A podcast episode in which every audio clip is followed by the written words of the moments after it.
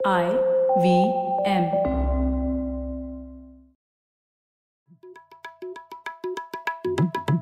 भाई हम हिंदुस्तानियों को बतियाना बड़ा पसंद है। बंगाली में अड्डा उड़िया में खोट्टी कन्नड़ा में हरटे और हिंदी में पुलियाबाजी। इस कला के लिए हमारी हर भाषा में एक शब्द है। हम तीनों तो अक्सर मिलकर पुलियाबाजी करते ही रहते हैं। तो हमने सोचा आपको भी इसमें शामिल कर लिया जाए। तो आइए प्रणय सौरभ और ख्याति के साथ करते हैं पुलियाबाजी। हेलो सौरभ कैसे हैं आप? एकदम बढ़िया प्रणय। तुम बताओ ख्याति बस सब ठीक चल रहा है। तो प्रणय नया फाइनेंस कमीशन गठित होने वाला है सुना है। उसके बारे में कुछ बताओ। हाँ तो सोलवा फाइनेंस कमीशन वैसे ये केंद्रीय फाइनेंस कमीशन है केंद्रीय वित्त आयोग वो जानना ज़रूरी है क्योंकि इसके हर राज्य पर भी होने चाहिए ऐसे। कभी होते हैं कभी नहीं होते हैं लेकिन तो सोलवा केंद्रीय वित्त आयोग स्थापित होने वाला है नवंबर में।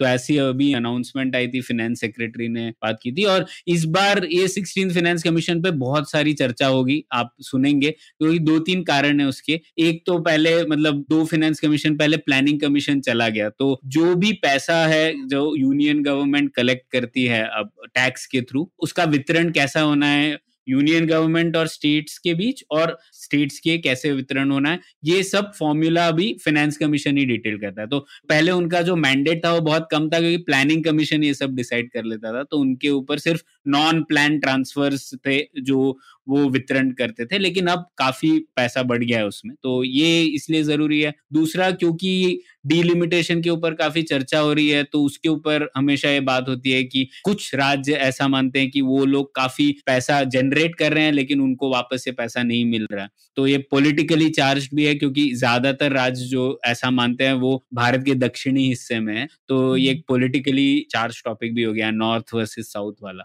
कि साउथ तो, इतना पैसा कमा के देता है लेकिन सारा नॉर्थ में चला जाता है हाँ ऐसी धारणा है तो हाँ. ये धारणा के ऊपर भी ये चीज़ें डिस्कस होंगी तो यही इसीलिए मुझे लगता है कि इस फाइनेंस कमीशन में काफ़ी पॉलिटिकली चीज़ें डिस्कस होने वाली है तो उसके पहले पब्लिक लेसन जानना बहुत ज़रूरी है नहीं नहीं तो पब्लिक फाइनेंस नहीं जानेंगे तो वो सीधा पॉलिटिक्स में ही हम लोग घुस जाएँगे बिल्कुल हम्म। लेकिन थोड़ा रिवाइंड करते हैं जरा अपने श्रोताओं के लिए तो मैं खुद बताऊँ तो पहली बार मैंने जब फाइनेंस कमीशन के ऊपर में सुना तो वो फोर्टीन फाइनेंस कमीशन था, क्योंकि उस टाइम पर 2014 में शायद आया था तो उसको बड़ा ही रेवोल्यूशनरी टाइप माना गया था, क्योंकि उसने वो जो नुकताचीनी करके सेंटर से स्टेट्स को पैसा जाता था यूनियन गवर्नमेंट से उसको करके उन्होंने उन्होंने खुली थोड़ी छूट दे दी थी। कि भाई आप जैसे चाहें वैसे खर्च कर सकते हैं। तो कुछ बत्तीस प्रतिशत से बयालीस प्रतिशत एक बड़ा जंप मतलब वो ठीक है, उनतालीस से बयालीस था, पर सात प्रतिशत बंधा हुआ था स्कीम्स में तो वो बंधन हटा दिया था राज्यों का।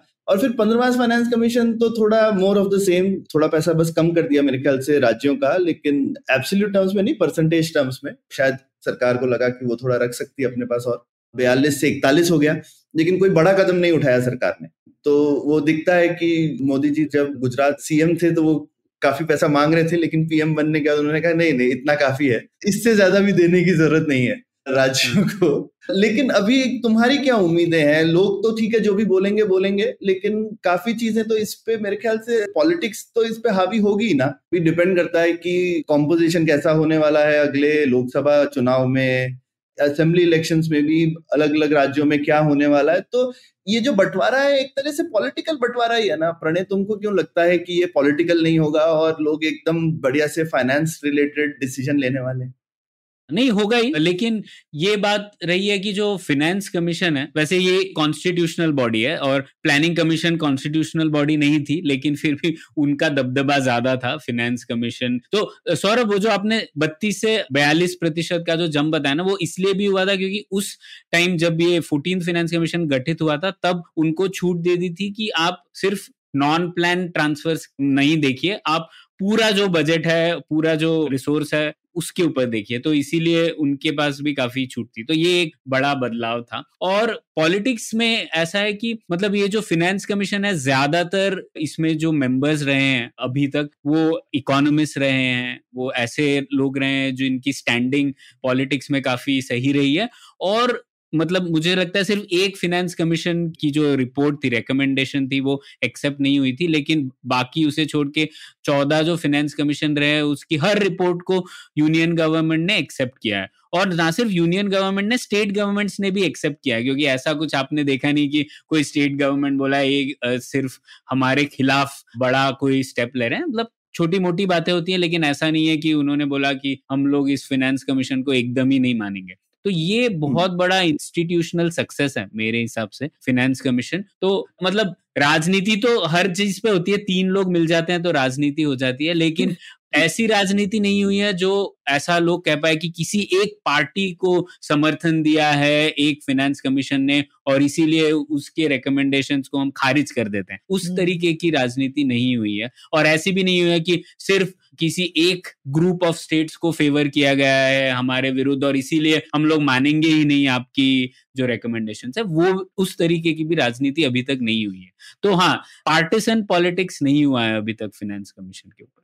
तो हमें उम्मीद है कि अगर जनता भी जागरूक होकर के कुछ फेवरेबल सुझाव देगी तो फाइनेंस कमीशन सुनेगा। बिल्कुल। तो बेसिकली फाइनेंस कमीशन एक फॉर्मूला देता है ना जो वर्टिकल डेवोल्यूशन मतलब कितना पैसा जो जितना भी इंडिया का पूरा टैक्स कलेक्शन होता है उसका कितना पैसा यूनियन गवर्नमेंट के पास रहेगा और कितना स्टेट्स के पास जाएगा वो वर्टिकल डेवोल्यूशन का फॉर्मूला हाँ। रहता है। ख्याति मैं इसमें एक बात कहना चाहूँगा, ये धारणा काफ़ी लोगों में और ये गलत धारणा है कि पूरे भारत का टैक्स फाइनेंस कमीशन में नहीं जाता है अच्छा। क्योंकि स्टेट गवर्नमेंट्स पे भी टैक्स रहता है। जैसे आप जीएसटी बिल तो पे करते ही हो जो एसजीएसटी रहता है वो हाँ, कहीं नहीं जाता वो सीधा स्टेट के पास ही रहता है। तो हम्म। और वैसे ही स्टेट के अलग अलग टैक्सेस होते हैं प्रॉपर्टी टैक्स होता है हाँ. और अब तो एक्साइज टैक्स होता है अल्कोहल पे या फिर पेट्रोल हम्म। पे भी स्टेट का टैक्स होता है। ये कहीं भी नहीं जाता स्टेट हम्म। के पास तो जीएसटी तो जाएगा इनकम टैक्स जाएगा? नहीं जीएसटी नहीं सिर्फ़ सीजीएसटी जाएगा। अच्छा। एस नहीं जाएगा। तो जो जो सीजीएसटी एस टी है वो तो इस तरीके से देखना चाहिए जो भी टैक्स यूनियन गवर्नमेंट कलेक्ट करती है हम्म। वो टैक्सेस का में से सेसेस और सरचार्जेस आप अगर हटा दें तो उसे हम्म। कहते हैं हम लोग डिविजिबल पूल ऑफ़ रिसोर्सेज वो डिविजिबल पूल ऑफ़ रिसोर्सेज अब फिनेंस कमीशन बताती है यूनियन फिनेंस कमीशन कि एक, जैसा आपने कहा वर्टिकल डेवोल्यूशन कैसा होगा? मतलब इसका, इसमें से कितना हिस्सा सिर्फ़ यूनियन गवर्नमेंट रखेगी और कितना हिस्सा सारे स्टेट्स मिला के रखेंगे? तो वो बढ़ गया था, जैसे सौरभ कह रहे थे। पहले सिर्फ़ बत्तीस प्रतिशत मिलता था स्टेट गवर्नमेंट्स को कलेक्टिवली वो अब बयालीस प्रतिशत हो गया है ना? तो एक वो है। और दूसरा फिर यूनियन फाइनेंस कमीशन एक फॉर्मूला तय करता है जिससे कि हॉरिजॉन्टल डिस्ट्रीब्यूशन होता है। तो यूपी को कितना मिलना चाहिए गोवा को कितना मिलना चाहिए कर्नाटका को कितना मिलना चाहिए उसके ऊपर भी एक कोई मापदंड डिसाइड होता है। तो जैसे प्लानिंग कमीशन वगैरह में भी एक फॉर्मूला था लेकिन कई बार उस तरीके से पॉलिटिक्स होती थी कि लोग बोलते थे कि सेम पार्टी होती है तो फिर ज़्यादा ट्रांसफ़र मिल जाते हैं या फिर सेम ट्रांसफ़र होता है तो किसी एक स्कीम के लिए जो फेवरेट है यूनियन गवर्नमेंट की उसमें ज़्यादा पैसा मिल जाता है लेकिन फाइनेंस कमीशन में ऐसा नहीं होता क्योंकि हर पाँच साल पे पहले ही आप फॉर्मूला एक तय कर देते हैं और वो आप आपने कोई भी यूनियन गवर्नमेंट की नई स्कीम हो गई तो उससे फाइनेंस कमीशन के फॉर्मूला पे कोई फ़र्क नहीं पड़ता और ये हॉरिजॉन्टल हम्म। डिस्ट्रीब्यूशन का जो एक फॉर्मूला है वो स्थापित हो जाता है हाँ. तो उस तरीके से ये डिफरेंस होता है तो अब ये जो हिस्सा डिवाइड होता है, क्या वो किसी गोल जैसे गोल से टाइड होता है कि जैसे अभी ये नया चेंज आया फोर्टीन में ये चेंज आया कि ये अभी एक पूल किटी दे दी जाती है स्टेट को और स्टेट अपने हिसाब से उसे यूज़ कर सकता है, ऐसा है क्या? जो भी पैसा मिलता है फाइनेंस कमीशन के रूट से अब वो उसे जनरल पर्पस ट्रांसफ़र कहते हैं। मतलब वो किसी भी एक ऑब्जेक्टिव से टाइड नहीं रहता। तो आपको हम्म। सौ रुपए मिल रहे हो या सौ हज़ार करोड़ रुपए मिल रहे हो लेकिन वो टाइड नहीं होता। तो ये हम्म। इस हर स्टेट को फाइनेंस कमीशन के रूट से जो पैसा मिलता है वो लाभदायी होता है क्योंकि वो डिसाइड कर सकते हैं उन्हें कैसे खर्च करना है। लेकिन इसका मतलब ये नहीं है कि जो फॉर्म्यूला है वो तो डिटरमिन करना पड़ेगा ना। जैसे कि किस बिना पे यूपी को पैसा दिया जाए मतलब यूपी को मिलेगा या फिर कर्नाटका को मिलेगा एक स्टेबल फॉर्मूला होता है। उस फॉर्मूला में अलग अलग पैरामीटर्स होते हैं। जैसे कोई यूनियन फाइनेंस कमीशन बोलेगा कि इक्विटी को इतना हिस्सा मिलना चाहिए या फिर डेमोग्राफी को इतना हिस्सा मिलना चाहिए आ, या फिर फॉरेस्ट कवर को। जैसे फोर्टीन फाइनेंस कमीशन ने बोला क्योंकि फॉरेस्ट कवर जिस स्टेट में तो फॉरेस्ट कवर एक अवसर लागत होता है क्योंकि उसमें आप और कुछ चीज़ नहीं बना पाते और आपको बनाना भी नहीं चाहिए, ऐसा उनका मानना था। तो इसीलिए उसका भी एक परसेंटेज होता है। तो आप एक फॉर्मूला में एक वेटेजेस डिसाइड कर लेते हैं हर एक पैरामीटर पे और ये बदल सकता है। तो एक कोई फाइनेंस कमीशन बोल सकता है कल को कि मुझे इक्विटी चाहिए ही नहीं। मैं सिर्फ़ उसी को रिवॉर्ड करूँगा जो अपने फिनेंसिस स्टेट के अच्छे तरीके से रख रहा है। ऐसे हो सकता है थियोरेटिकली ऐसा होगा नहीं, लेकिन मैं बोल रहा हूँ कि ये छूट रहती है किसी भी फाइनेंस कमीशन को। जब ये गठित होगा नवंबर में, हर फाइनेंस कमीशन यूनियन गवर्नमेंट से मिलेगा, हर स्टेट गवर्नमेंट की सरकार से मिलेगा, हर स्टेट गवर्नमेंट की सरकार प्रेजेंटेशन करती है और उसके बाद वो लोग तय करते हैं कि ये फॉर्मूला होना चाहिए। और ये रिकमेंडेशन रहती है यूनियन गवर्नमेंट सुन सकती है, नहीं सुन सकती है, जैसा कि मैंने कहा, ज़्यादातर सुना है अभी तक। तो ये पूरी छूट रहती है फाइनेंस कमीशन को। वो डिसाइड कर सकते हैं कि इक्विटी को कितना परसेंटेज वेटेज मिले वर्सेस फॉरेस्ट कवर को। ये डिसाइडेड नहीं होता। हाँ वो फाइनेंस कमीशन का डिस्क्रिप्शन है कि वो फॉर्मूला वो कैसे बनाए और वो वेटेज वो किस हिसाब से चेंज करें। वो समय हाँ, के साथ वो चेंज भी कर सकते हैं चीज़ें। हाँ। बिल्कुल। और लेकिन इसके बाद जो फॉर्मूला का निचोड़ निकलेगा कि इतना पैसा मिलेगा वो पैसा जनरल पर्पस होता है। वो कोई भी स्टेट अपने बिना पे डिसाइड कर सकता है कि मैं किस पर खर्च करूँगा इसे। हाँ, तो मैं थोड़ा-सा आपको ये सवाल पूछना चाहती थी, आपने जो इस धारणा के बारे में बोला है ना, कि काफ़ी बार हम ये कॉमनली ऐसे लोगों को बोलते हुए सुनते हैं कि भाई तमिलनाडु तो इतना टैक्स का पैसा बनाता है और उसके बदले में उसे इतने ही पैसे मिलते हैं टाइप का जो एक रहता है, राइट? तो उस आर्ग्यूमेंट में उसके अगेंस्ट आपने बोला है कि ये धारणा एक तरीके से सही नहीं है, तो इसके बारे में कुछ और बताना चाहेंगे कि आप उसको किस तरह से देखते हैं? हाँ तो हाँ ये पहले तो बोलना हाँ। चाहिए कि महाराष्ट्र सबसे ज़्यादा टैक्स इकट्ठा करता है हिंदुस्तान में। तो हाँ। जब भी कोई बोले साउथ की स्टेट कि भाई हम ज़्यादा करते हैं तो उनको बता देना चाहिए कि भाई महाराष्ट्र कितना करता है। उसके बाद आप जरा पहले बैठ जाओ। हाँ नहीं पर तो इसमें बहुत सारी इंटरेस्टिंग चीज़। है एक तो महाराष्ट्र इतना ज़्यादा क्यों करता है? क्योंकि पहले तो हम लोग जब बात कर रहे हैं अभी हम लोग सिर्फ़ बात कर रहे हैं वो टैक्सेस जो यूनियन गवर्नमेंट लेवाई करता है और कलेक्ट करता है मतलब हम्म। ज़्यादातर इनकम टैक्स और कॉरपोरेट टैक्स हाँ. यही मुद्दे मैंने जैसा किया एस तो आप छोड़ दीजिए वो हाँ. तो स्टेट को मिल ही रहा तो इन दोनों में कॉर्पोरेट टैक्स और इनकम टैक्स तकरीबन फिफ्टी फिफ्टी परसेंट है स्प्लिट हम्म। में और कॉर्पोरेट टैक्स कहाँ पे कलेक्ट होता है उसके ऊपर डिटरमिन होता है तो ज़्यादातर जो कॉर्पोरेट्स हैं वो हेडक्वार्टर थे मुंबई में तो हम्म। इसीलिए मुंबई में ये टैक्स कलेक्ट होता था तो इसीलिए इन्फ्लेटेड नंबर्स दिखते थे कि मुंबई खुद ही तीस प्रतिशत भारत का कॉर्पोरेट टैक्स कलेक्ट कर रहा है। लेकिन ऑब्वियसली महाराष्ट्र में इतनी इकोनॉमिक एक्टिविटी तो नहीं होती कि भारत का तीस प्रतिशत एक शहर में होगा। तो एक ये आर्टिफैक्ट है डेटा का। अब उसको हम्म। भी छोड़ दें तो ये हमें ध्यान रखना चाहिए कि इसमें थोड़ा सच है कि ज़्यादा जो रिच स्टेट्स हैं उनको फेवर नहीं करती है चीज़ फाइनेंस कमीशन की। लेकिन हमें ये भी ध्यान रखना चाहिए कि उद्देश्य क्या होता है फाइनेंस कमीशन का। हम्म। मतलब आइडियल स्टेट तो हर राज्य को ऐसी होनी चाहिए कि मुझे कम से कम पैसा यूनियन गवर्नमेंट से चाहिए होना चाहिए, है ना? तो अगर मेरा एस बढ़ेगा, अगर मेरी इकोनॉमिक एक्टिविटी बढ़ेगी तो मेरा एस कलेक्शन बढ़ेगा। और जैसा कि मैंने कहा नॉन टैक्स रेवेन्यू भी होता है स्टेट्स का तो अगर एडवर्टीजमेंट रेवेन्यू या फिर फ़ीस रेवेन्यू वगैरह वगैरह, वो सब बढ़ेगा तो उन्हें चाहिए ही नहीं कि फिनेंस कमीशन से ज़्यादा पैसा वापस मिलने। तो जैसे कि कर्नाटका वगैरह का मैंने दो तीन साल पहले देखा था कि 25 प्रतिशत हिस्सा लगभग यूनियन गवर्नमेंट से आता है बाकी पिचहत्तर प्रतिशत हिस्सा कुछ स्टेट गवर्नमेंट ही को मिल रहा है पैसा तो इतना डिपेंडेंट नहीं है। जबकि आप अगर यूपी वगैरह जो थोड़े गरीब राज्य हैं वहाँ पे देखें तो ये पचास प्रतिशत हो जाता है। तो ये हम्म। ध्यान में रखने की ज़रूरत है। अब किसी भी फेडरल सेटअप में ये वास्तविकता होती है। Redistribution is a part of every setup मतलब वो सिर्फ़ राज्यों के भीतर नहीं होता वो तो स्टेट लेवल पे भी होता है। मतलब बैंगलोर जितना पैसा कमाता है वो बिदर को भी जाता है। या फिर बैंगलोर हाँ। से बैंगलोर के भीतर ही महादेवपुरा है जहाँ पे व्हाइट फ़ील्ड वगैरह के आसपास वहाँ पे सबसे ज़्यादा पैसा कलेक्ट होता है। लेकिन फिर भी वो पैसा जाता ज़्यादा है साउथ बैंगलोर को। और आप देखेंगे तो व्हाइट फ़ील्ड की तो हालत काफ़ी बुरी रहती है हमेशा। तो ये रिडिस्ट्रीब्यूशन हिस्सा है हर फेडरल सेटअप का। हम्म। आपको ये सवाल पूछना चाहिए कि वो रिडिस्ट्रीब्यूशन किस बेसिस पे हो रहा है? और फिनेंस कमीशन में जो रिडिस्ट्रीब्यूशन है उसके जैसे कि मैंने कहा कि इक्विटी बहुत बड़ा कंसिडरेशन होता है। तो जो जनरल पर्पज ट्रांसफ़र है उसका उद्देश्य होता है कि कंपेरेबल टैक्स रेट्स पे कंपेरेबल पब्लिक सर्विस प्रोवाइड की जाए।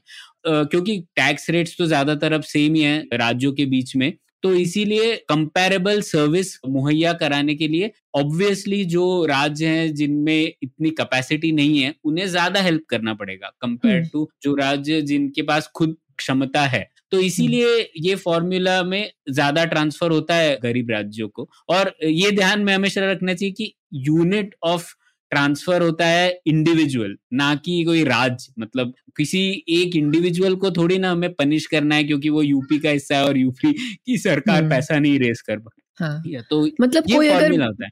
अगर यूपी में रह रहा है तो वो भी उतना ही टैक्स वो ही प्रकार से टैक्स भर रहा है जैसे पूरे देश में तो वो भी एक्सपेक्ट करेगा कि मुझे उसी प्रकार की चीज़ें मिले वो मिलेगी कि नहीं मिलेगी वो अलग बात है बट एटलीस्ट और ये भी है ना कि हम ऐसा तो नहीं बोल सकते कि देश का एक हिस्सा अगर पिछड़ा है या वो कम अपने टैक्सेस इकट्ठा कर पा रहा है तो मतलब कोई हेल्प ही ना करे वो वहाँ पे भी डेवलपमेंट ना हो ऐसा तो हम नहीं चाहेंगे ना हम चाहेंगे कि वहाँ पे भी डेवलपमेंट हो तो थोड़ी हेल्प तो करनी ही पड़ेगी वो बात सही है।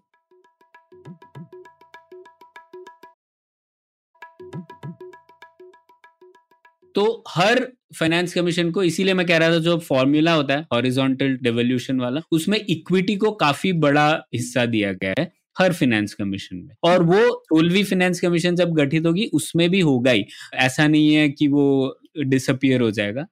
ऐसा होना एकदम स्वाभाविक नहीं है। और इक्विटी के अलावा दूसरी एक चीज़ है ना मतलब आप पर पर्सन स्पेंडिंग भी तो देखेगी यूनियन गवर्नमेंट एक यूनियन गवर्नमेंट के लिए तो हर कोई भारत का नागरिक है। तो जब आपके पास पैसे आएँगे तो आप देखेंगे कि हर नागरिक में हम कितने बांटे हर स्टेट में बांटे ऐसा थोड़ी होता है। हाँ, सिर्फ़। हम्म। है ना? तो एक तो तरह से वो हाँ। नागरिकों के लिए पैसा दे रहे हैं तो वो भी एक बड़ा फैक्टर है कि भाई यूपी में ज़्यादा नागरिक हैं तो उनको ज़्यादा पैसे मिलेंगे दूसरों तो, से तो इक्विटी नहीं सौरभ आप बिल्कुल सही बोल रहे हैं। तो एक और इस फॉर्मूला का एक और हिस्सा हमेशा से रहा है वो है डेमोग्राफी तो इक्विटी के हम्म। अलावा एक डेमोग्राफिक इंडिकेट तो इसी पे भी बहुत इस बार भी होगी बहुत पॉलिटिक्स की। 2011 के सेंसस के डेटा कैसा यूज़ कर सकते हैं आप? जैसे कुछ दक्षिणी राज्य इस पर बात कर रहे थे कि हमने तो अपनी आबादी घटा दी तो हमने आबादी घटा दी तो आपको 1971 का सेंसस यूज़ करना चाहिए आज के पैसे डिस्ट्रीब्यूट करने के लिए। तो मुझे तो ये बात बहुत ही मतलब बेतुकी लगी कि आप आज के लोगों को पैसे दे रहे हो 1971 के लोगों को पैसे थोड़ी ना दे रहे हो। तो आप 2011 के पॉपुलेशन का ही डेटा यूज़ करोगे और finance commission population control commission नहीं है। तो फिनेंस कमीशन तो वही करेगा जो फिनेंस के हित में होगा। तो ऑब्वियसली पॉपुलेशन वहाँ ज़्यादा है। लेकिन ये भी है कि उस फॉर्मूला में आप और चीज़ें ऐड कर सकते हैं जिससे कि जो राज्य बेहतर कर रहे हैं उन्हें भी ऐसी ऐसी उनका दृष्टिकोण ना हो कि उनके खिलाफ स्पेशली कोई भेदभाव हो रहा है। तो वहाँ पर मुझे लगता है रिफॉर्म्स हो सकते हैं और उसके बारे में मैं आप लोगों को बताना चाहता था कि वो क्या हो सकता है लेकिन मुझे लगता है ये अनकॉन्स्टिट्यूशनल नहीं है। आप मतलब ये राज्यों को आप फाइनली ठीक है पैसा दे रहे हैं लेकिन हर नागरिक का अधिकार है ना जो पैसा यूनियन से बढ़ रहा है। तो ये आप एक नागरिक के अधिकार और स्टेट के अधिकार में फेडरलिज्म हम करते रहते तो ऐसे बिहेव करते हैं जैसे कि स्टेट कोई एक एंटिटी स्टेट तो हमारी बनाई हुई है है ना? और हम कैसी भी स्टेट्स बना सकते हैं इस कंट्री में। कोई स्टेट्स कोई ऐसी अनडिविजिबल चीज़ नहीं है। पहले आज की डेट में जितनी भी स्टेट है, कल पचास भी बना सकते हैं। स्टेट्स का नंबर तो ऊपर नीचे किया जा सकता है, पर फाइनली नागरिकों का हक बनता है। स्टेट्स का कोई हक नहीं है कॉन्स्टिट्यूशनली ये कहना ठीक होगा।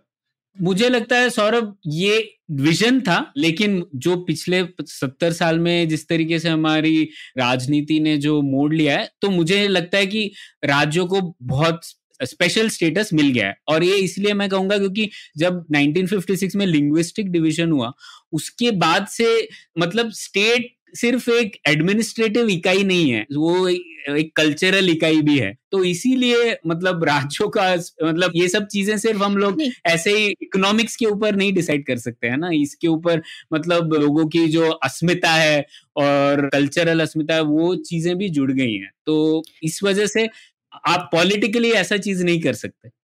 सौरभ और एक हम्म। चीज़ मैं बोलना चाहूँगी इसमें ना ये पॉपुलेशन और एरिया दोनों क्राइटेरिया है कि क्योंकि आपको ऐसा हो सकता है कि कोई स्टेट लेस डेंस हो जैसे कि राजस्थान उतना डेंसिटी नहीं होगा लेकिन वो एरिया बड़ा है तो उसकी नीड ज़्यादा हो सकती है जबकि कम लोग भी हो। तो वो एरिया और पॉपुलेशन दोनों को फॉर्मूला में एटलीस्ट ये फिफ्टींथ फाइनेंस कमीशन ने लिया है।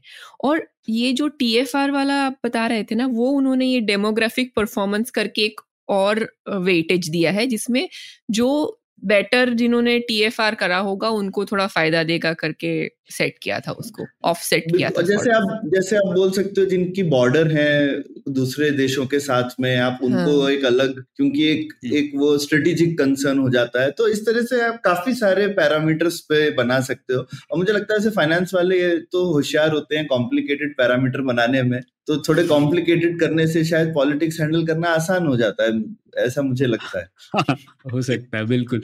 आप कुछ सजेशन दे रहे थे प्रणय? मैंने इसके ऊपर लिखा था कि अगर कोई एक ऐसा राज्य है जो एक्चुअली अच्छा कर रहा है और अच्छा परफॉर्म कर रहा है इकोनॉमिकली उनका डेट अच्छे से मैनेज कर रहा है और अच्छी, समृद्ध भी है compare to other Indian states तो क्या मांग करनी चाहिए उसे सिक्सटीन फाइनेंस कमीशन के तौर पे? अक्सर मैंने जैसे कहा, इसके ऊपर पॉलिटिक्स हो जाएगी, लोग यही बोलेंगे कि तुम 1971 और आज़ादी के टाइम की पॉपुलेशन ले लो, या फिर ऐसा क्यों है कि हमें तुम हमारा पैसा ले रहे हो, हमसे छीन रहे हो और हमें वापस नहीं दे रहे हो। तो उसके पहले मुझे लगता है कि तीन ऐसी चीज़ें जो जेन्युइनली ऐसे राज्य कर सकते हैं। एक, मुझे लगता है ऐसे राज्यों को मिलकर बोलना चाहिए कि जो वर्टिकल डेवोल्यूशन है, वो आप बढ़ा दीजिए।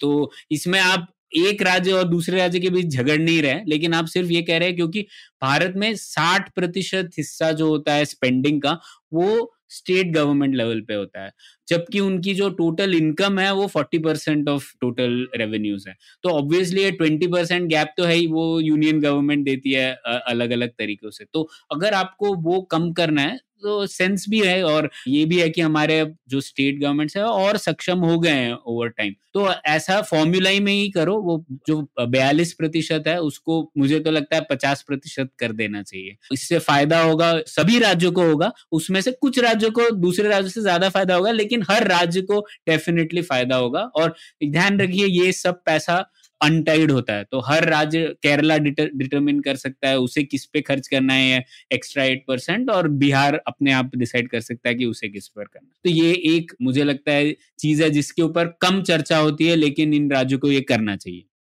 दूसरा, मुझे लगता है कि ये जो हॉरिजॉन्टल डेवोल्यूशन वाला फॉर्मूला होता है मतलब किस राज्य को कितना मिलना चाहिए, राज्यों के बीच, उसमें मुझे लगता है पब्लिक डेट मैनेजमेंट के ऊपर कुछ वेटेज देना चाहिए इस फॉर्मूला में। और ये मैं बताता हूँ क्यों, क्योंकि ये मुझे नहीं पता था सौरभ और ख्याति, लेकिन मुझे, मैंने फाइंड किया कि पब्लिक डेट की जो अवस्था है, वो राज्यों की कितनी भी खराब हो, लेकिन वो जो यील्ड देना पड़ता है मतलब जो इंटरेस्ट देना पड़ता है उस बॉन्ड पे, वो ज़्यादातर आसपास ही रहता है हर राज्य का। तो जैसे कि पंजाब की हम लोगों ने एक एपिसोड में बात की थी, सौरभ, आपको याद होगा बहुत पहले, कि बहुत अर्थव्यवस्था बहुत ही डगमगाई हुई सी है, और वो बहुत सारे अभी भी गवर्नमेंट बॉन्ड्स इशू कर रहे हैं, और वो पैसा दे रहे हैं पेंशन के लिए और पता नहीं क्या क्या सब्सिडीज के लिए, है ना? लेकिन वो जो इंटरेस्ट वो पे कर रहे हैं इस बॉन्ड पे, आप बता सकते हैं, अगर आप ये मार्केट होता बॉन्ड मार्केट तो आप बता दें कि यार इनकी अवस्था तो डगमगाई हुई सी है तो ये इनको ज़्यादा इंटरेस्ट देना पड़ेगा अगर इनको पैसे उठाने हैं तो। लेकिन ऐसा नहीं होता। भारत की सिस्टम में। तो क्या होता है कि कोई इंटरेस्ट नहीं है किसी भी राज्य को कि वो पब्लिक डेट थ्री परसेंट के भीतर रखे वगैरह वगैरह। ऐसे एफआरबीएम एक्ट है हमारे पास, लेकिन एफआरबीएम एक्ट में इतने सारे लूप होल्स हैं और कोई पनिशमेंट भी नहीं है कि हर राज्य और यूनियन गवर्नमेंट में कोई ना कोई अपना तरीका ढूंढ लेते हैं। तो फिनेंस कमीशन एक ज़रिया है जिससे हम लोग जो राज्य अच्छा कर रहे हैं, जैसे कर्नाटक स्तर पे बहुत अच्छा कर रहा है, अच्छे से उन्होंने फिनेंस मैनेज कर रहे हैं तो फिनेंस की बात कर रहे हैं हम लोग पॉपुलेशन वगैरह की बात नहीं कर रहे हैं। तो इसमें अवार्ड हम्म। देना चाहिए फिनेंस कमीशन को अच्छे फाइनेंसिस अगर आप रख रहे हो तो। तो ये मुझे पता पड़ा कि ऐसा नहीं होता भारत में तो ये होना चाहिए। क्योंकि बाहर देशों की तरह हिंदुस्तान में कोई राज्य दिवालिया नहीं निकल सकता ना। वहाँ पे तो होता है कि स्टेट बैंक हो सकती है आप अचानक से सैलरी नहीं देंगे। हाँ। लेकिन हिंदुस्तान में एक तरह से शायद कन्वेंशन बोलिए या जो भी बोलिए स्टेट्स तो एक एडमिनिस्ट्रेटिव यूनिट्स ही हैं। कॉन्स्टिट्यूशनली भले ही अब हम उनको जैसा भी मान रहे हैं, और फाइनली भारत सरकार के ऊपर, भारत सरकार का हाथ है सबके पीछे। तो सॉवरन रेटिंग जो भी भारत सरकार यूनियन गवर्नमेंट की है, वो सब स्टेट्स को उसका फ़ायदा मिलता है, भले ही उनका परफॉर्मेंस कैसा भी हो। बिल्कुल बिल्कुल। तो ये पेपर लिखा था एक बहुत अच्छा इंडिया डेड डायलामा हम लोग लिंक करेंगे शो नोट्स में। तो उसमें तीन कारण दिए थे सौरभ क्यों इस तरीके से सेम इंटरेस्ट रेट तकरीबन होते हैं। एक तो जैसा आपने कहा एक इम्प्लिसिट गारंटी होती है यूनियन गवर्नमेंट की कि हम्म। कुछ भी हो आपको हम लोग रेस्क्यू कर लेंगे।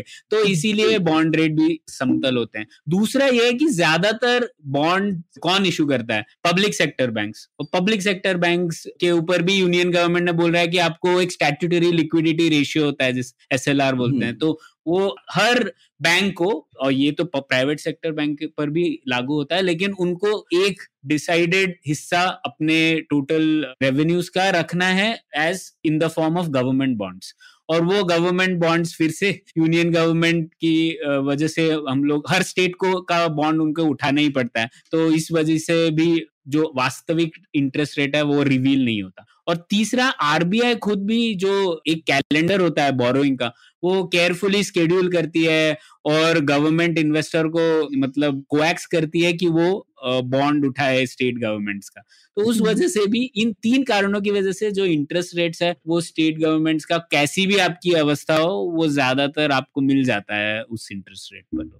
मतलब स्टेट्स के पास वो इंसेंटिव नहीं है कि वो अगर वो डेट ले रहे हैं तो अगर वो बुरी हालत में है, आगे का डेट उन्होंने बहुत लेके रखा है तो अभी उनको ज़्यादा पैसा देना पड़ेगा। ऐसा कुछ उनके लिए कोई कंस्टेंट उन पर नहीं बनता है तो इंसेंटिव भी नहीं बनता है कि थोड़ा और कॉन्जर्वेटिव रहे।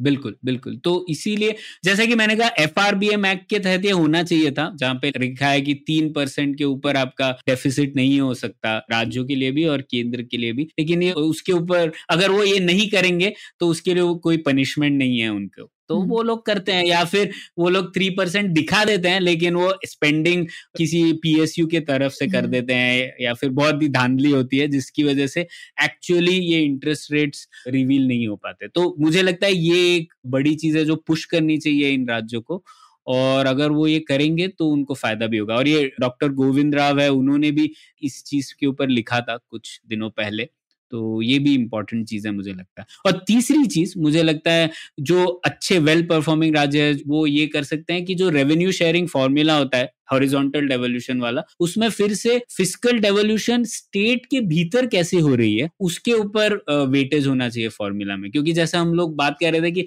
अक्सर हम लोग सिर्फ़ केंद्र और स्टेट्स की बात करते हैं, लेकिन असली प्रॉब्लम तो अपना लोकल गवर्नमेंट लेवल पर है। और उसमें बहुत प्रॉब्लम होते हैं, क्योंकि हर राज्य को भी एक स्टेट फाइनेंस कमीशन गठित करना होता है, लेकिन उसमें भी कई राज्य नहीं करते।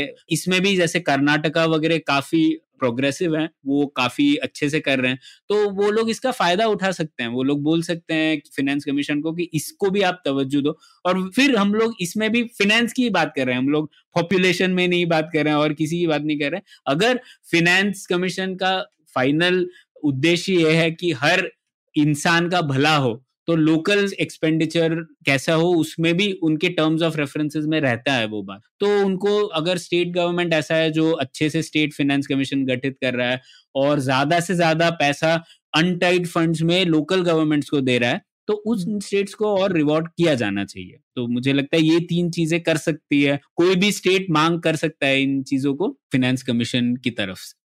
और इनडायरेक्टली जो बेटर परफॉर्मिंग स्टेट्स हैं उनमें ये सारे फैक्टर्स हैं। तो बिना ये आर्ग्यूमेंट लगाए कि हमको ज़्यादा पैसा दे दो कि हमारी पॉपुलेशन ऐसी है या फिर हम अमीर हैं और हम पैसा नहीं बांटना चाहते। और लेकिन ये एक तरीके का पॉजिटिव कंपटीशन है, जो कि थोड़े से गरीब स्टेट्स हैं, वो थोड़ी सी नॉन परफॉर्मिंग भी है। एक तरह से। ऐसा नहीं है हम्म। कि वो सिर्फ़ गरीब हैं लेकिन परफॉर्मेंस उनका बहुत अच्छा है। एडमिनिस्ट्रेटिवली भी वीक हैं। तो इन पे प्रेशर पड़ेगा कि भाई आप भी अपने थोड़ा सा घर का बजट ठीक से चलाइए और अपने फाइनेंसिस को थोड़ा सा बेहतर रन कीजिए। तो सब पूरे देश के लिए अच्छा है। नहीं सौरभ ये आपने बहुत अच्छी बात की। मुझे लगता है टू बाय टू की तरीके से देख सकता है कि एक जो गरीब है ज़्यादातर वो नॉन परफॉर्मिंग भी है अभी कई हम्म। मामलों में। तो अगर ये चीज़ें कुछ लागू होंगी तो जो वो गरीब होंगे अभी भी शायद सडनली हम्म। अमीर ना हो लेकिन वो परफॉर्मिंग बन सकते हैं। हाँ या तो एटलीस्ट रहेगा इंसेंटिव की उस तरफ़ बढ़े परफॉर्मिंग बनने की तरफ़ वो बढ़े हाँ। हमारी हम्म। कोशिश तो यही होनी चाहिए कि परफॉर्मेंस सबकी अच्छी होनी चाहिए भले ही आजकल की स्थिति अमीर है या गरीब है वो तो आज की बात हो गई पर कल को तो होपफुली हम्म। सारे राज्य अमीर बनेंगे हिंदुस्तान में एक दिन बिल्कुल हम्म। बहुत अच्छे से तुमने बताया और ये मेरे ख्याल से अच्छा समय है हम हमेशा बड़ी सामयिक चीज़ों पर यूजली बहुत जगहों पर डिस्कशन होता है हम बोलते हैं कि पुलियाबाजी में हम कोशिश ऐसी करते हैं कि ऐसे टॉपिक बात करें जो कि सिर्फ़ न्यूज़ साइकिल से नहीं जुड़े हुए हैं लेकिन बहुत ज़रूरी हैं और जिन पर हमको सोचना चाहिए और चर्चा करनी चाहिए। तो उम्मीद है हमारे श्रोता लोग इन चीज़ों पे चर्चा करेंगे। लिखेंगे आसपास में बात करेंगे और शायद फाइनेंस कमीशन को सिर्फ़ स्टेट गवर्नमेंट से नहीं इंडिविजुअल से भी इस बार चिट्ठियाँ जाएँगी कि भाई आप इस तरीके की चीज़ें कीजिए ऐसे सुझाव कीजिए जो कि नहीं होता है। फाइनेंस कमीशन तो ऐसी एक छुपी हुई सी बॉडी है लगता है कि बस कुछ हो गया। सिर्फ़ बड़े पॉलिटिशियंस और इकोनॉमिस्ट के बीच में लेकिन जनता भी इसमें कॉन्ट्रीब्यूट कर सकती है और अच्छा रहेगा कि जनता इसमें पार्टिसिपेट करे तो। यही आशा है। चलिए धन्यवाद आज के लिए। शुक्रिया। थैंक यू उम्मीद है आपको भी मज़ा आया। यह पॉडकास्ट संभव हो पाया है तक्षशिला इंस्टीट्यूशन के सपोर्ट के कारण। तक्षशिला पब्लिक पॉलिसी में शिक्षा और अनुसंधान के लिए स्थापित एक स्वतंत्र संस्था है। आप दुनिया के किसी भी कोने में हो, आपकी उम्र कुछ भी हो, अगर आप पब्लिक पॉलिसी विदेश नीति या टेक्नोलॉजी गवर्नेंस में रुचि रखते हैं तो तक्षशिला की website Takshashila dot org dot in पर उनके कोर्सेज को ज़रूर चेक कीजिए। और अगर आप पुलियाबाजी में शामिल होना चाहते हैं तो हमसे कनेक्ट कीजिए Puliyabaazi at G mail dot com पर या फिर एट पुलियाबाजी ट्विटर पर। शुक्रिया।